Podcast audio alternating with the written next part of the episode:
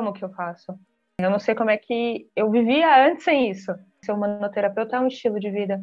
E, e é justamente isso. Não dá mais para desver, não dá para voltar a ser quem eu era. É só daqui para frente.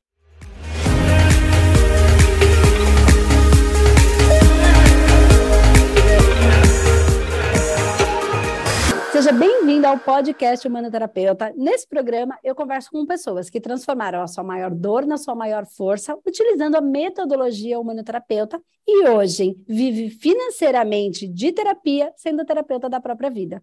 E hoje eu estou aqui conversando com uma humanoterapeuta e eu queria te fazer uma pergunta. A sua maior dor se transformou na sua maior força? Com certeza, Dê.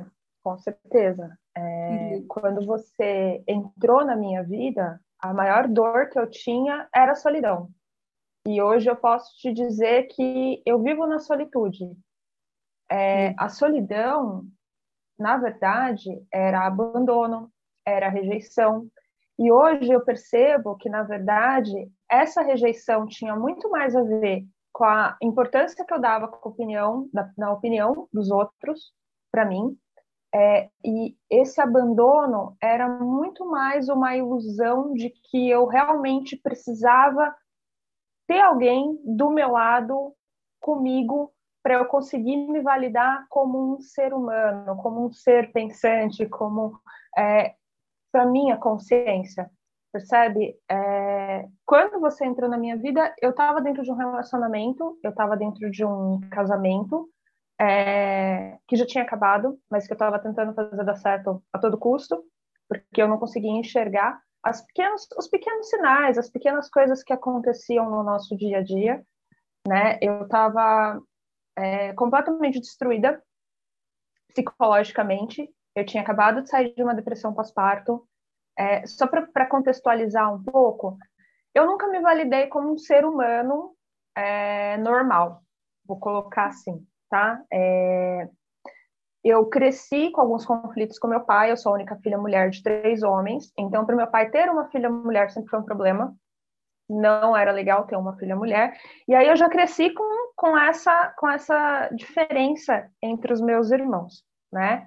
E os anos foram passando, fui passando por algum proce- alguns processos, entrei, tive depressão, tentativa de suicídio, é... enfim, algumas coisas, até que com todos esses problemas, startou um processo de câncer no meu útero. Eu tive esse câncer no útero, tive que tirar um pedaço do meu útero considerável, e na minha cabeça eu não ia conseguir ser mãe nunca.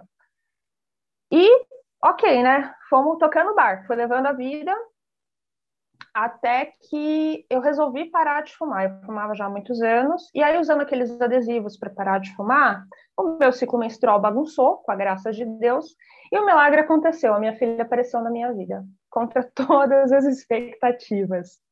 Só que assim, né, bônus, ônus, a gente vai tentando equilibrar, né, porque na verdade o equilíbrio, na verdade é movimento, então é um pé no céu e um pé na terra, né, pra gente caminhar.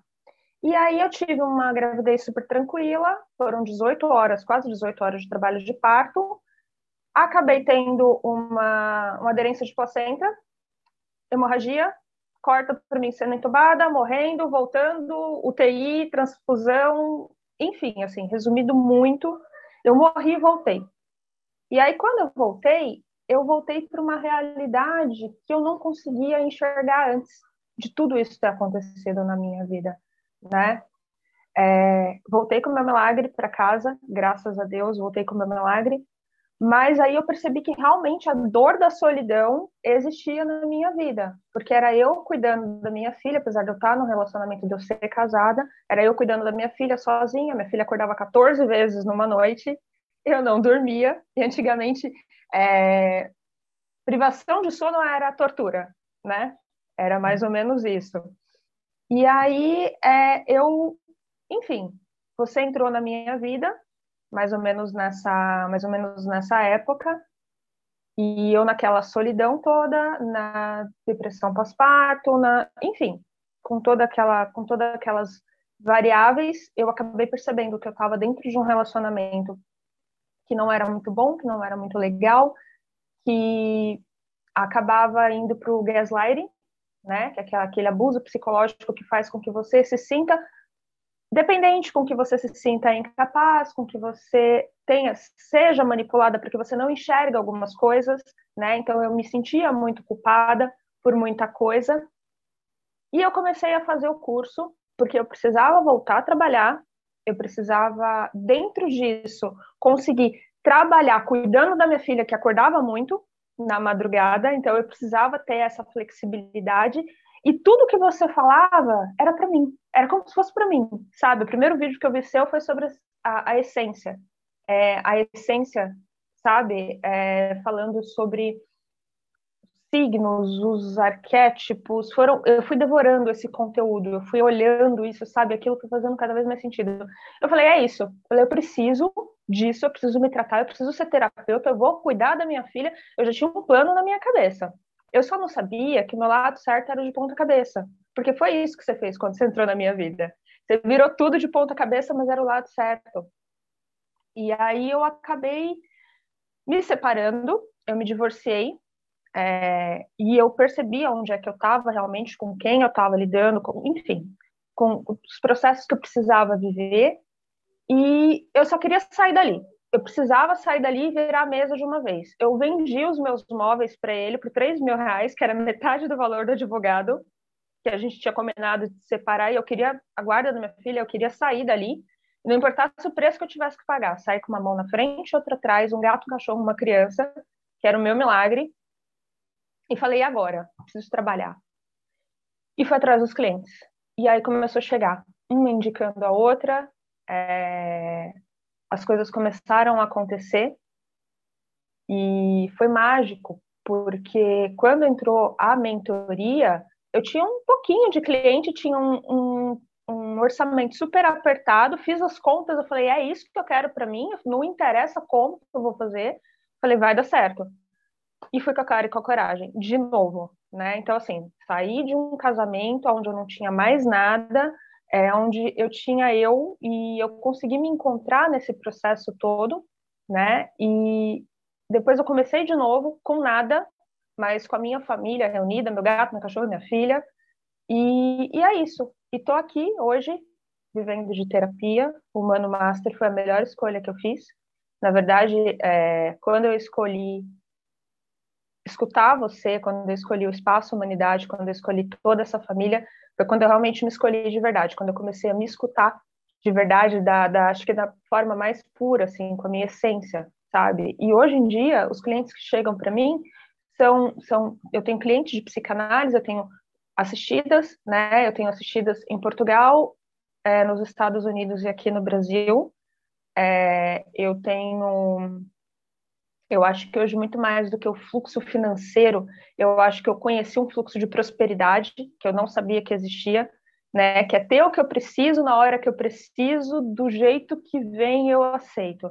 E essa é a grande mágica, sabe? Eu consigo olhar para isso de uma forma diferente, eu consigo entender os pequenos milagres, assim, nas pequenas coisas, e é, e é incrível, e é incrível, sabe? Então, quando eu dei um sim para a mentoria, mesmo sabendo que, e agora, como é que eu vou fazer? Meu Deus do céu, eu falei, de novo, eu falei, de novo eu vou me enfiar nesse lugar de não saber como é que... A segurança é um dos meus principais valores, né? Então, quando eu saio desse relacionamento e eu saio com esse valor para poder pagar o advogado, que era a minha primeira necessidade naquele momento, para poder me livrar, para poder me libertar, né? Então, eu saí com, esse, com isso. E quando eu entrei no Humano Master, foi com essas clientes contadas. Eu falei, não, eu tenho isso aqui, com isso aqui eu consigo pagar, e vai chegar mais, e vai acontecer. E foi justamente o que foi acontecendo, as coisas foram acontecendo, eu fui caminhando, e agora eu tô aqui. E aí as pessoas que chegam para mim são essas pessoas que têm esse, essa questão da dependência, relacionamento afetivo íntimo, relacionamento, é, problemas com a família, né, problemas familiares, é, alguns casos de pessoas que tiveram pessoas que acabaram se suicidando dentro da, da família, outras tentativas de suicídio. Então, são, são esses casos que acabam chegando para mim, né? A maioria é relacionamento afetivo íntimo, porque você não necessariamente precisa ter uma pessoa do seu lado para ser feliz, basta você se ter ali e estar inteiro, né? Você precisa estar inteiro para poder ter alguém inteiro do seu lado, não dá para você ser metade, impossível, não, não consegue. E, e é isso. Assim, eu tenho clientes hoje de dezoito a setenta e sete anos, é a faixa etária.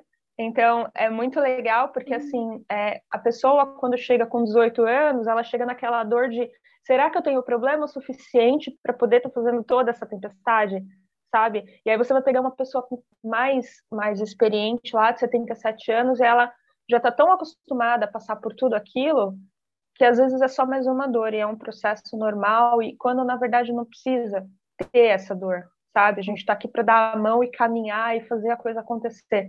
Sabe? E, e é isso, acho que essa, assim, muito resumidamente, é a minha história, né? De passar por, por todo esse processo, de perceber que ser mãe é morrer em vida, literalmente, porque a gente não dá tchau para essa pessoa que foi para trás, né? Que a gente não tem o hábito de fazer esse luto, né? Então a gente quer viver exatamente como a gente vivia antes, e antes não existe mais, é daqui para frente. Sabe? Então, assim, foram várias coisas e várias coisas que foram acontecendo ao longo desse processo, né? E uma coisa que eu sei hoje é que eu jamais estive sozinha. Jamais, né? E, e eu acho que essa é a grande sacada da prosperidade, é quando a gente percebe que a gente jamais esteve sozinho, que a gente jamais é, ficou desamparado, sabe? A gente só se perdeu um pouquinho no valor ali no meio do caminho, mas é isso. Que legal, muito, muito legal, assim, saber dessa história, eu imagino que bem resumidamente, porque dentro das coisas que você falou, eu imagino o tamanho da intensidade das dores, né? O momento em que Foi. Você está falando, porque você traz, né, tentando trazer aí resumidamente para eu conseguir compreender o processo todo, eu e todo mundo que está assistindo, mas eu posso calcular o tamanho da dor na hora que você estava passando por tudo aquilo, né? E dizer assim, que é muito legal é, escutar que, como você disse, que, que, a, que a, a vida começa a ter brilho, né?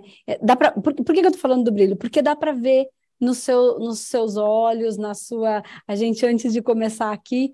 Né? Então, contar um pouquinho de bastidor, a gente riu porque o celular caiu e aí solta um, um palavrão e tá tudo bem ser do avesso, né? Que você falou, Sim. Eu acho que o que eu era justamente do avesso, e às vezes a gente é criada de um jeito que não pode ser como a gente é, que tivesse que, um jeito certo para ser, né? Um pai que não escuta a voz da filha da, porque é mulher, ou que tem um jeito certo da mulher falar ou se comportar, e aí você não consegue mais reconhecer, e aí a gente vai trabalhando, olhando, deixando a gente de lado e se trabalhando no sentido errado, né? De se moldar, de se colocar dentro de um padrão, e esse padrão vai matando a gente, né? Porque a nossa essência é a outra. E aí, quando a gente também vai olhando um pouquinho para a espiritualidade, não sei se faz sentido para você isso, que quando você estava falando, me veio, assim, a...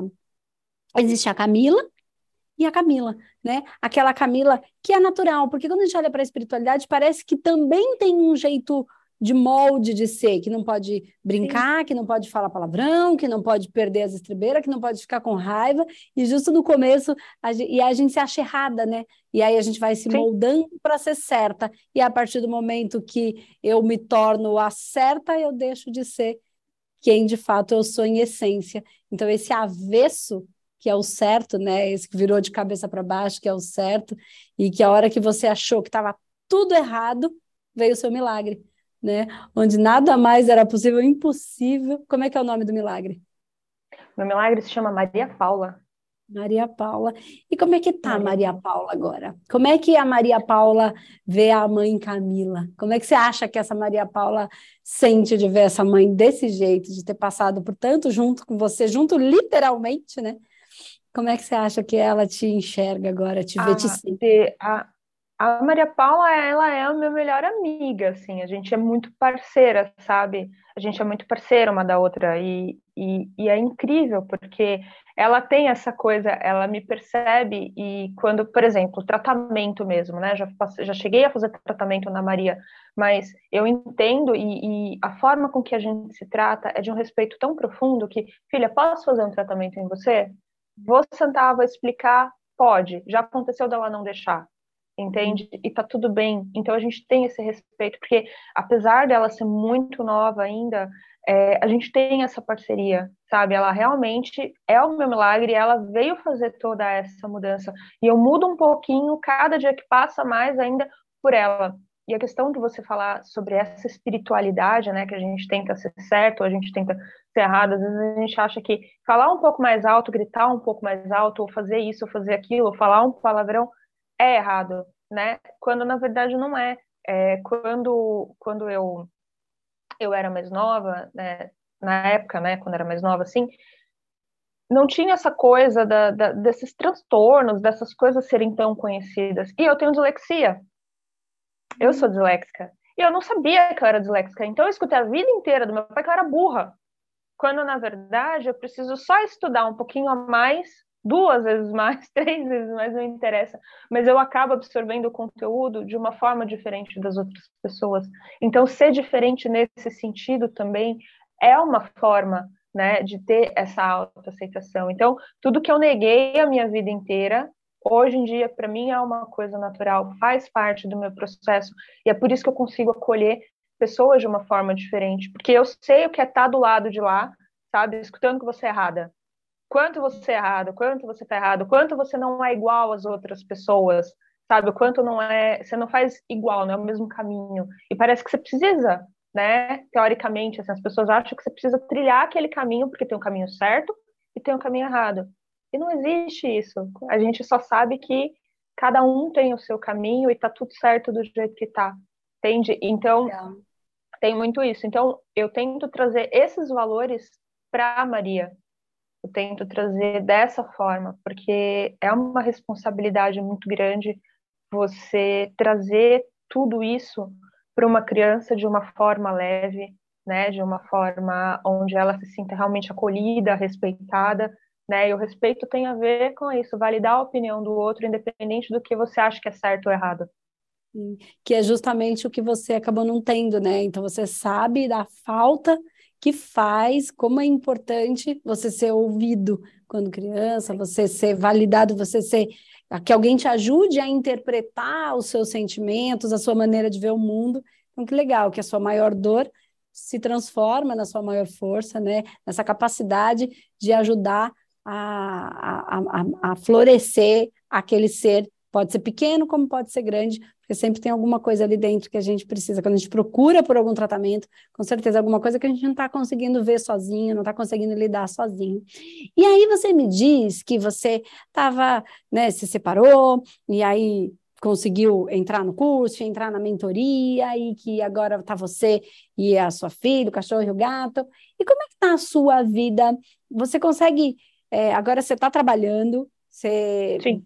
vive de terapia, como é que está esse movimento financeiro, a sua agenda, como é que é isso, como é que está, se você puder e quiser dividir com a gente um pouquinho, qual é a sua realidade hoje enquanto é, profissional da, da, de humanoterapeuta, das terapias é, integrativas?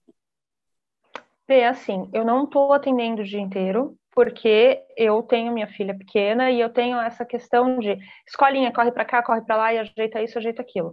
Mas hoje em dia, a minha realidade, ela é muito, assim, completamente diferente, né? É, hoje em dia, eu tô recebendo, eu tô recebendo pelo meu trabalho de uma forma linda, né? É, depende do mês, depende do, da, da, da disponibilidade realmente que eu tenho com a, com a minha filha, eu acabo conseguindo fazer quatro, cinco, seis mil por mês, né? Então, assim, não é um valor, é, é, não é onde eu, eu quero chegar, porque eu acredito que é, eu consigo abrir e expandir muito mais a minha agenda, né? Já estou trabalhando para isso também, já é uma meta, né? Mais uma meta, mais, um, mais uma coisa que está ali, mas a minha realidade hoje é essa, né? Uhum. Eu ainda estou... É, adequando e colocando algumas coisas no lugar, mas muito mais organizada do que quando eu comecei, né? É que a gente, no meio desse processo, você vai estudar, você vai se aperfeiçoar, você vai fazer outros cursos, então tem essa, ainda tem essa, essa flexibilidade, mas futuro, próximo, eu quero duplicar esse valor, triplicar esse valor, porque também é a quantidade de pessoas que eu estou atendendo, né? Sim. Quantas horas você costuma atender em média por dia, ou quantas vezes na semana? Como é que tá essa agenda? Só para eu ter ideia é, desses né? quatro, cinco, seis mil mês, né? Quantas horas Sim, por... de... mais ou menos você dispõe para conseguir ter esse, esse valor? De... Olha, eu vou te falar uma coisa, depende, tem dia que eu atendo três clientes, tem dia que eu atendo quatro, tem dia que eu não atendo, então vai, vai, desse, vai nesse, nesse lugar, entende? Tem, tem, tem dia que é o dia inteiro, tem dia que... Então, assim, depende do, do dia, é muito, é muito isso, assim, tem dia que são três, aí tem dia que, por exemplo, no meio da semana que eu não vou atender, porque aí a gente tem a mentoria, aí tem outras coisas que eu preciso fazer, que eu coloco para aquele dia, entende? Então, eu vou dividindo dessa forma e também dentro dos horários da Maria, uhum. né, porque eu preciso cuidar dela, eu preciso estar ali junto com ela, para poder, para a gente poder, apesar de eu ter é, a minha mãe que me ajuda, né, eu, eu ainda preciso estar ali perto, porque é um milagre, né, o milagre a gente fica ali, não é? a gente aproveita, a gente tá aproveita, certo. a gente caminha que junto. Que legal, que legal, porque o que você fala é muito interessante, assim, porque você consegue tirar, eu entendo, uma média, né, às vezes quatro, cinco, seis mil por mês, e trabalhando com,